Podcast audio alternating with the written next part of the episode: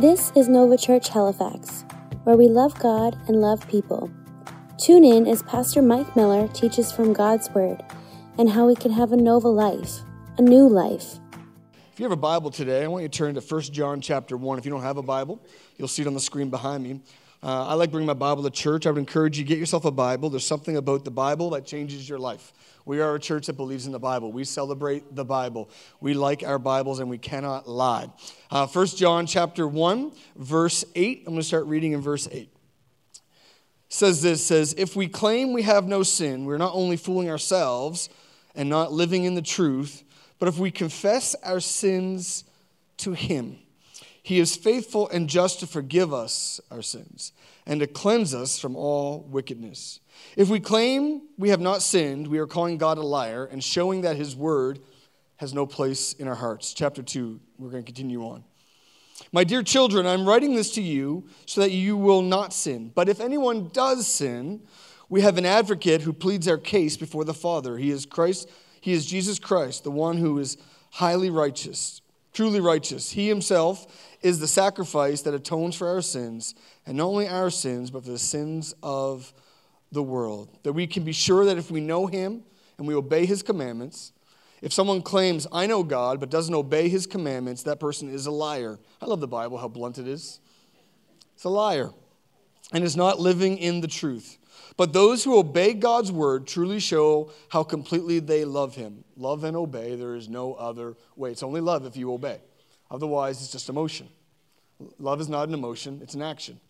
Uh, those who obey God's word truly show how completely they love Him. That is how we know we are living in Him. Those who say they live in God should live their lives as Jesus did. Today, this morning, I want to talk on this topic. I want to challenge us as a church. I believe it's a key word for our church and for those of us in our faith as we are growing. Our church is growing. If you look around, we're growing. Uh, we were having conversations about going to two services fairly certain in the near future. Uh, God is doing something, and so many people are making commitments of faith. Uh, we're building a church for those far from God that want to become close to God. I know there's parts of my life where I'm far from God. God has me on a journey. So if you feel like you're far from God, so is the preacher, and me and my wife as pastors. It's part of our lives where we're getting closer to God. Forgiveness is an event, but purity is a process, and God is helping us. But as we're on this journey, I want to talk on this topic, which I believe is important for us in our faith, no matter what stage you're at, but of our church. And this title, These Are My Confessions. Look at your neighbor and say, These. Okay, okay I'm going to try this again. Say, These are my confessions. How many just felt like Usher right there? And not the kind, not the kind that are in church ha- passing offering buckets. Come on. If you don't know what I'm talking about, you're probably been in church a long time. But these are my confessions. I got a sermon on the way. These are my confessions. All right. Do you have family traditions that you grew up having? Anybody? I'm not going to ask you what they are, but how many know, like, my family, we have certain traditions. We have a tradition in my family uh, that, that me and Nancy started when we had kids, is that our kids always skip the last day of school. That's a great tradition right there. We are horrible parents. We are awesome parents. But they have their last day of school. But how many know it's not the teachers in the room? You know, it's not the real last day of school. You got to go back for report cards. We always skip that day, and they mail us. We give them an envelope with a stamp, and they mail it. Why? Because the last day of classes, when they come out of school, we have the car already packed and with vacation mode, and we leave right from school and we go right on vacation somewhere like Prince Edward Island or somewhere. And our kids are like, summer has started. You've been paroled and early released from school. Jump in the car. It's like that IKEA commercial. Start the car, start the car. The kids run for the, they dive in, and there's snacks and there's their iPads, and we are just gone on a road trip. That's one of our traditions. Another tradition we had in my family growing up, and it's the same now as I've been married now 20 years in May, is that the kitchen table is a tradition in our home. It's a tradition to make it a priority that we eat dinner together. The, now, it might be pizza or it might be home cooked, but we sit at the table. It might be nice plates or it might be paper plates or no plates, but we sit at the kitchen table and we make it a priority in schedule. We also make sure there's no devices at the table. When I was growing up, my dad used to bring the black and white TV out into the kitchen with the rabbit ears. I mean. Black and white TVs were these TVs before we had color. And, and, and my mom would be like, Gary, not at the kitchen table. He'd want to watch uh, uh, Steve uh, Murphy on the news or, or David, whoever, right, before, somebody before that, and watch the news. And he said, Gary, no, not at the table. And we had no technology at the table. And we always made a priority in time but also in focus. And even now, as a, as a family, we make sure that we spend our dinner time asking questions about each other's day. The kids will ask me, Dad, how was your day? I'm like, oh, day was good. And they know it's not one word answers. You got to give details. And we'll ask questions like, what was the most challenging part of your day? What was the best part of your day? And uh, how's everything going with this? And then we do follow up questions, and we just spend the time connecting. And then Maddie says something inappropriate, and then Josh laughs, and then we dismiss them, and me and Nancy eat by ourselves. But, um, but kitchen table is a tradition. Another tradition I had in my family growing up is that all firstborn sons have their father's name as their middle name. I think this is pretty cool. So my grandfather's name was Roy, and his middle name was his father's name, and my father, Gary, was his middle name is his father's name, so Gary Roy. My middle name is my father's name, is Michael Gary. And so when Josh was born on in April 2004, right? 2004, April 10th. Awesome. Look at me. When he was born, they said, What are you going to call him? Like Joshua Michael Miller. And uh, when my father came into the hospital, he's like, What did you guys name him? I'm like, Joshua.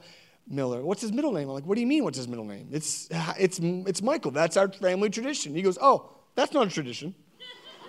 like, what are you talking about? I'm like, your, my middle name is Gary, which is your name. Your middle name is Roy, which is your father's name. His middle name is his father's. He goes, oh, that's just a coincidence. That's not a tradition. I'm like, what? So guess what? It's now a tradition. Joshua, Michael Miller. When you have a son, your firstborn son, his middle name will be Joshua, and uh, it's now a family tradition. Here's what I've realized in our faith is that we have some traditions that, uh, are, that we maintain, and others have an expiry date. Some things were never meant to be carried on through generations. Some are meant to stay around and are important, and others have an expiry date. In our faith, there are some things that we do that are trends. They're not supposed to be biblical traditions, they're trends. Trends don't last. You notice that the last three letters of trend is end? Why? Because it doesn't last. They, they, they don't last. The church has some traditions. Some of those, for example, is dress codes. Have you realized that yet? Like how we dressed in the 80s, and some of you are like, I wish we'd go back there. But I remember wearing a, I remember wearing a suit and tie to church every single Sunday. We've been delivered, praise the Lord, the ties that bind. Amen. But, but I remember I, I had my TD Jake suit on every Sunday, and I made it look good. I had the big pants, then we had the skinny pants, but I had a suit. But how many know dress codes change? Have you realized that yet? If you dress like you did in high school and went now, people would look at you a little different, right?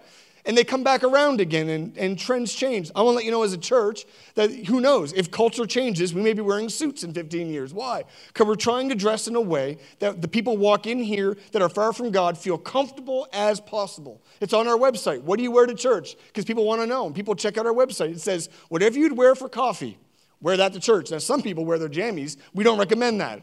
You, I'm talking to you, Tim Hortons people, and you know who you are. But, but, but we just, some things are, are, are trends that end. Uh, service length. I grew up in church. Come on, church now is about an hour and 15 minutes. Some of you are wondering how long today's going to go. I grew up in a church where it was four hours long. Where are my people? Where are my Pentecostals that grew up in four hours?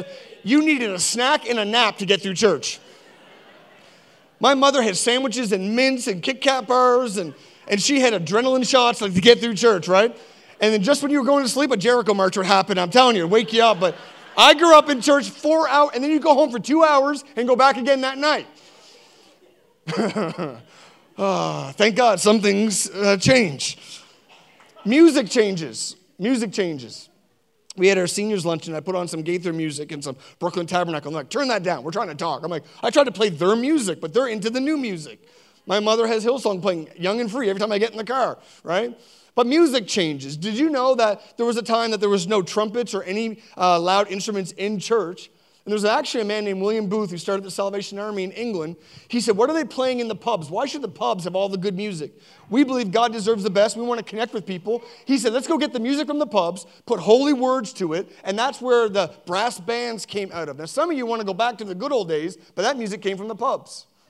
What we're excited about is we're writing music as a church, and we believe we'll even see albums released in the next uh, year or two as a church. But musics have trends. Music, what we sang 10 years ago, Shout to the Lord. Come on, somebody. Anybody remember Shout to the Lord? Darlene, check yourself before you wreck yourself. Anybody remember that song?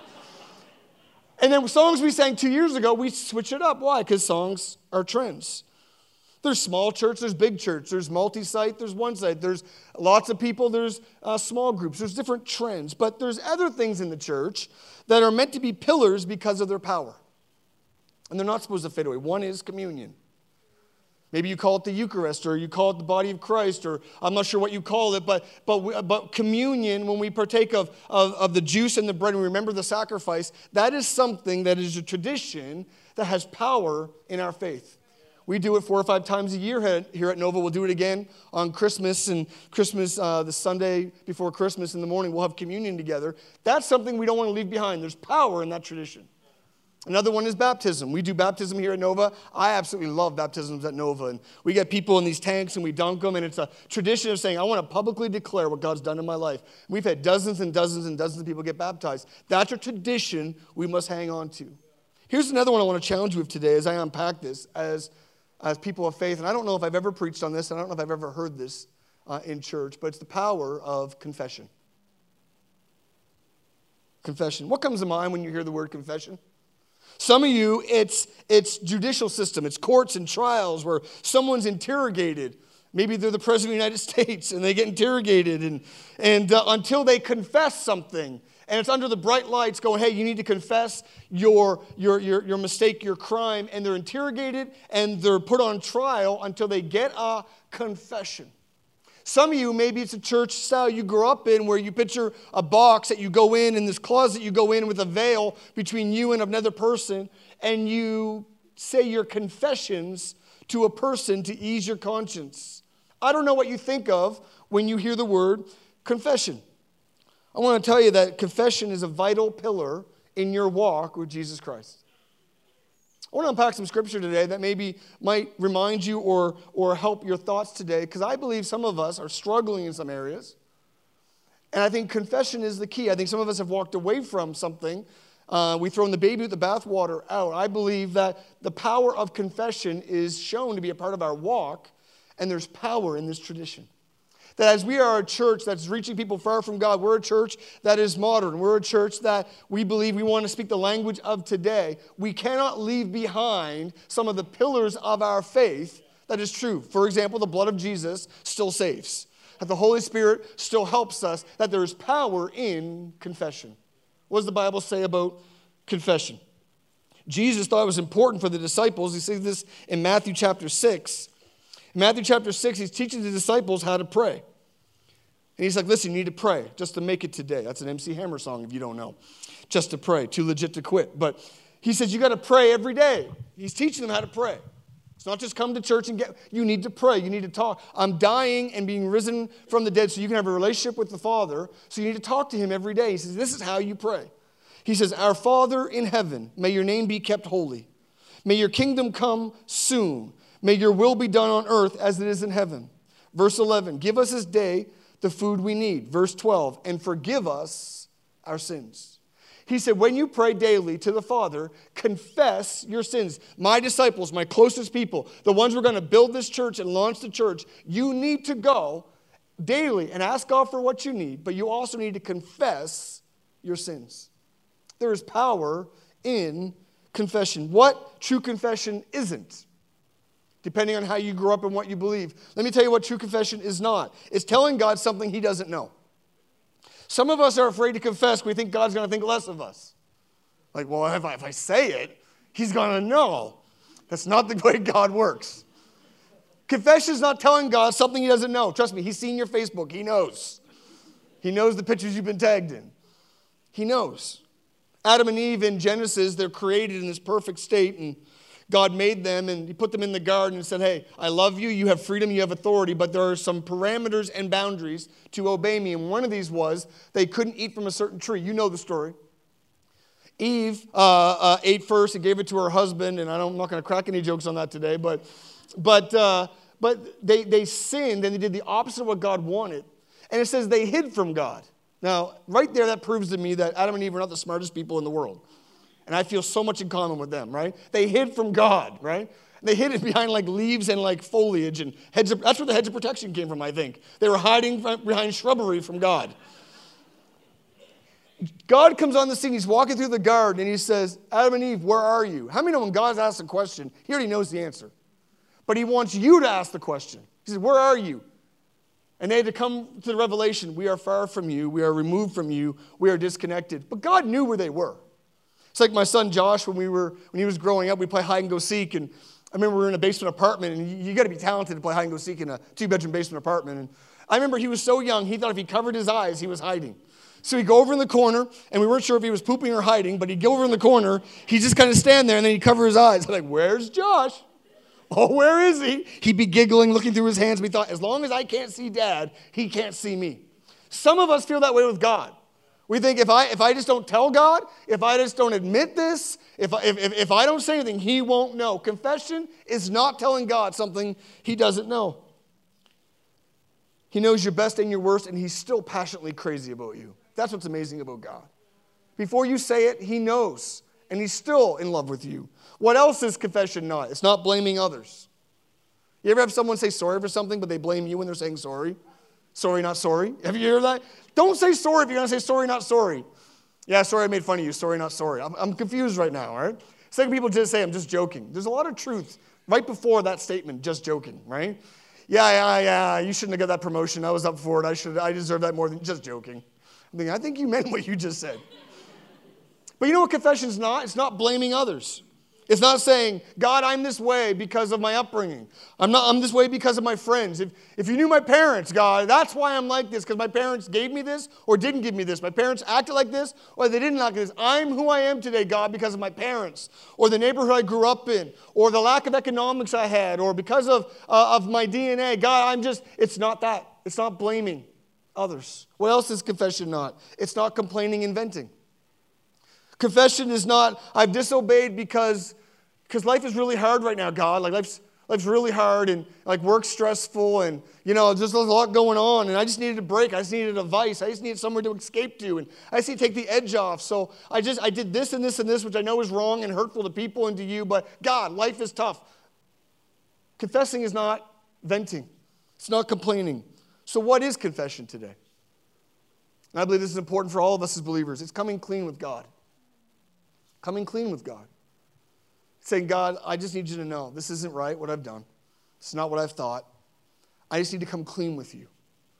It's understanding who God is and how much He loves you. It's also owning and understanding grace.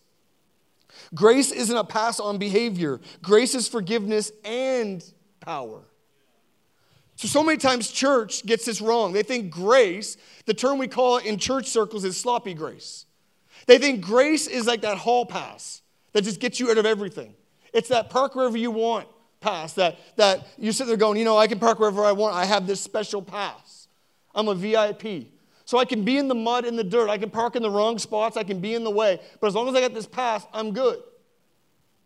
People think grace, sometimes I can live what I want, do what I want, say what I want, act like I want. Grace covers me. God forgave me for my sin. That's not grace. If you think that's grace, that's the opposite of grace. Grace is not a pass on your sin, it's empowering you to live holy. I heard someone say this grace is not permission to live in the ditch in the mud. Grace is the power to get out of the mud. It's the four wheel drive on your life. When you invoke grace on your life, God forgives you for where you are, but gives you the power to get to where you need to be. Grace is not, I can sin what I want, say, God, thank you for forgiving me, and grace empowers you to live holy. If you have a, a small theology on grace, you have a small confession. But if you have a big theology on grace, your confession will be big. Wait, why? Because when you confess, you're saying, God, I need your power. God, I confess this not just to clear my conscience, but to say, I need your power to act differently in my marriage, in my singleness, in my workplace, with my money and my body and my thoughts. God, forgive me and empower me because I'm not where I need to be. But God, I don't want to be where I was and help me get to where you've called me to be. That is grace. Grace is not just permission, it's power to live holy. I'm so thankful for the grace of God that forgives me for where I am, but says, No, no, I got a better way. Let me help you get where you belong. That is grace. Small grace equals small confession.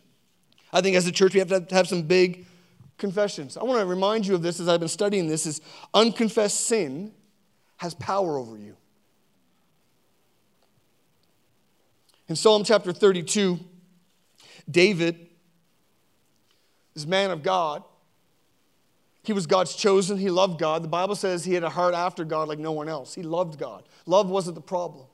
Somewhere he started disobeying. It started with this. It says it was a time of year when kings went off to war. I think it's in 1 Samuel 30. I'm not sure. But it, he, as king, you're supposed to go fight. He says, No, I'm just going to sit this one out. Everybody else go. And he went back and sat on a balcony, and his first disobedience was not living up to the responsibility on his life. Says he walked, said, No, I'm going to take a break. Sometimes sin is not doing the wrong thing, sometimes it's not doing the right thing. From there, he sat on this balcony, and all of a sudden, he saw this woman named Bathsheba bathing on the roof. Now, sisters, help a brother out. If you're going to take a bath, pull the blind. Come on, somebody.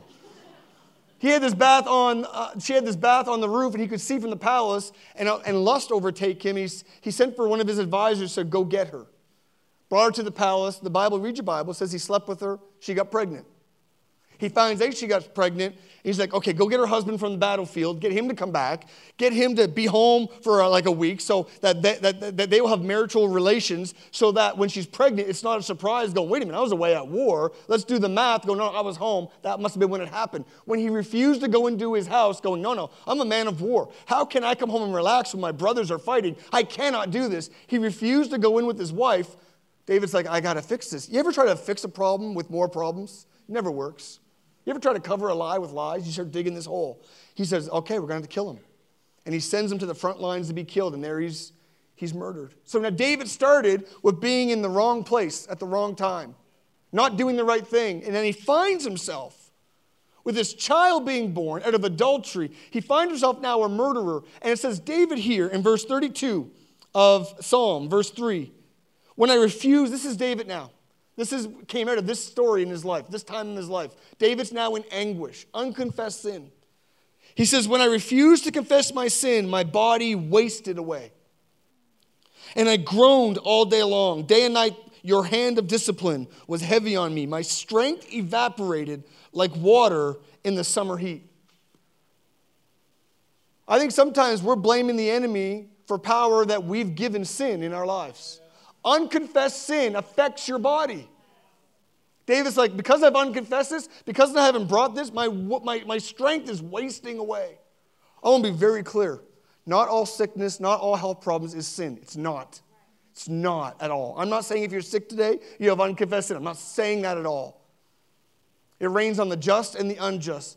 In the Bible, it says, whose fault is this sickness on his life? It's like it's no one's fault. It's not his parents, it's not his. You can be unhealthy till you can. I have things in my body, I need healing. It can be sick and have illness. Nothing to do with, with, with, with your sin, nothing to do with unconfessed sin. We live in a fallen world, and this is what we're living with. But I do believe there are some things in our lives we give power to, our, to this sin in our lives because it's unconfessed. In James 5.15, it says it again. It says in James 5.15, such a prayer offered in faith will heal the sick, and the Lord will make you well. If you have committed any sins and you confess, it will be forgiven. Verse 16 Confess your sins to each other and pray for each other so that you may be healed. I think there's power when you confess your sins, it can actually affect your body health. I heard this story years ago about a man in Spryfield who found a bullet in his head. Remember, anybody remember this story? If you don't know, if you're new to the area, Spryfield, this does not surprise anybody that knows anything about Spryfield. It's a lot like Sackville, where I grew up. I was born in Spryfield and grew up in Sackville. It's a different level. It's like one big Dartmouth. Okay, here we go. Spryfield, they're just made a little different in Spryfield. And this guy in Spryfield was shot he didn't know when he was shot, and years later, as he went to the doctor for a headache, they found a bullet in the back of his head that he never knew was there. I don't know about you, but I think I'd be aware of if I was around gunfire. But in Spryfield, that's just that's just the anthem of Spryfield. Just side kill Spryfield. Come on, somebody. There's a story of this man. There's, we had this X-ray I want to put up in Germany in 2010. And do we have that have that X-ray? You didn't put that up? I had this x ray I was looking online. It shows this guy's skull, and on the back of the head, there's this little bullet in the back of his head. And the doctors in 2010, he went in for what he thought was a cyst in his head, and they said, There's a bullet in your head. When they trace it back five years earlier in 2005, he was at a New Year's Eve party and they were shooting guns in the air, and a bullet must have come down and went into his head. And he wondered what this cyst was for years, thinking he was going to have it removed. They found a bullet. If that's not a picture sometimes of unconfessed sin in our life, sin does not belong in your body. And when a foreign object is in your body, your body will start to in fact, trying to repel it. I want to remind you today that sin does not belong in our body. And sometimes we have things in our life, we wonder why things are going awry, relationships the peace that we have. Sometimes the Bible even says physical health. Could it be there's something festering of unforgiveness, bitterness? Maybe it's something you've done or said, and God says, Come to me and confess it so you can have health in your body. I believe this is a pillar in the church. Unconfessed sin can cause pain spiritually and physically. I was recently traveling for speaking, and another speaker that travels a lot, we sat down one night. He said, Mike, have you ever thought about why all these men and women fall morally, why there's so much stuff going on in, in, in, teachers. And he said, I have this theory. We started unpacking it and I started studying on it. He said, I think we've ignored the power of early confession. See, I grew up in a church similar to this where we didn't talk about confession. It was never a booth with a man behind a veil. In fact, uh, we kind of ran from that and kind of like, no, no, that's, that's religion, but there is some truth in early confession. That sometimes we, we put things off, going, no, that's just a habit, or that's just a weakness, or that's just a bad week, and we let it fester and build. And then all of a sudden, we find ourselves in a place being taken by our sin spiritually. And I think we've walked away as a church from the power of early confession. Short prayers work when you live close to the throne of God. Just short prayers. God, forgive me. The power of early confession. David now he is he's going through this and, and God's speaking to him and challenging him. And we pick it up here in Psalm 139. In Psalm 139, David now, after realizing he had sinned, he says, God, I've got to get some confession in my life out. And it says in Psalm 139, in verse 23 and 24, watch this. David now changes tune. He said, I need the power of confession in my life. He prays this prayer. The same guy that had an affair, murdered, the same guy that uh, this tragedy is on his life, all of a sudden he realizes, no, no, no, no, no, there's power in confession. This is his confession. He says, Search me, O God, and know my heart. Test me and know my anxious thoughts. Point out anything in me that offends you, and lead me along the path of everlasting life. Confession. So, why should we confess now if we're saved? I thought we gave our lives to Christ. Jesus, forgive me for my sin. And some of you are going to have an opportunity to do that in a moment. We say, God, forgive me. And we confess our sins. Aren't we good then? We're saved. We're no longer in sin. We're now restored with Jesus. We're now one with Him. What's our role of confession as Christians? Here's what we need to know in, in 1 John chapter 1. 1 John chapter 1, chapter 2, verse 1. It says, My dear children, talking to us, we're children of God. We're in this faith, Christians in this place. It says, I'm writing to you so that you will not sin. But if anyone does sin, we have an advocate who pleads our case before the Father. I love that. He's saying, Don't sin. But if you do sin, know that we have someone that helps us reconnect with the Father. Here's what you need to know today we are no longer sinners. We're no longer sinners. The Bible says that when we gave our life to Christ, we move from being sinners to saints. Some of you are fighting this guilt of your past life. When you give it to Jesus, you move from being a sinner far from God to a saint close to God. But here's what the Bible says But as saints, we still sin. My friend, you're not a sinner today, you're a sinning saint, and so am I. It's a difference. I'm not a sinner far from God. I'm a saint close to God. I'm one of his children. I have relationship. But as a saint, I still sin. I'm a sinning saint. And the Bible says, when you saints, brothers, sisters, children of God, when we sin, confess your sins so that God can restore you. When we confess, what are we doing? We're fighting for our connection with God. The Bible says, work out your own salvation with fear and trembling. You can't earn your salvation, but you can protect it. And when we confess, I believe that we fight for connection, going, God, I don't deserve the relationship we have. You gave it to me, you restored me, you healed me, you blessed me, you, you brought me close. And I don't want anything to get between me and you. So when I make that choice, I say that thing, I have that thought, I do that moment when I know that, that that repels me from God, that is a foreign object in my spirit. When I confess, what I'm saying is, no, no, nothing separates me. God, I want to be close to you. Confession fights for your connection. It reconnects intimacy. As the worship team comes back and we're getting ready to close, there's a story in the Bible of a guy called the prodigal son. If you know your Bible, he was there was two sons, and this father was well off, and the father loved his sons. They were sons. They had the relationship of sons. They had everything. They weren't foreign, they were sons. But one son said, I want to do it my way. His theme was Thanks, Frank Sinatra. I'm going to do it my way. So I'm just going to go and do my own thing. I want my inheritance. I'm going to spend my money. Please don't miss this. In verse 15, he messed up of Luke. Of Luke 15, he, Luke chapter 15, he messed up. He was living a life different than the culture that he was born into. He was not living the way his father wanted him to live. In verse 17, you'll see it behind me on the screen. He became aware of his sin. He came to his senses and goes, I am far from my father. I'm not living right. He became aware of his sin. In verse 18, he starts practicing his confession, realizing he has separated his relationship. He's not close like he should.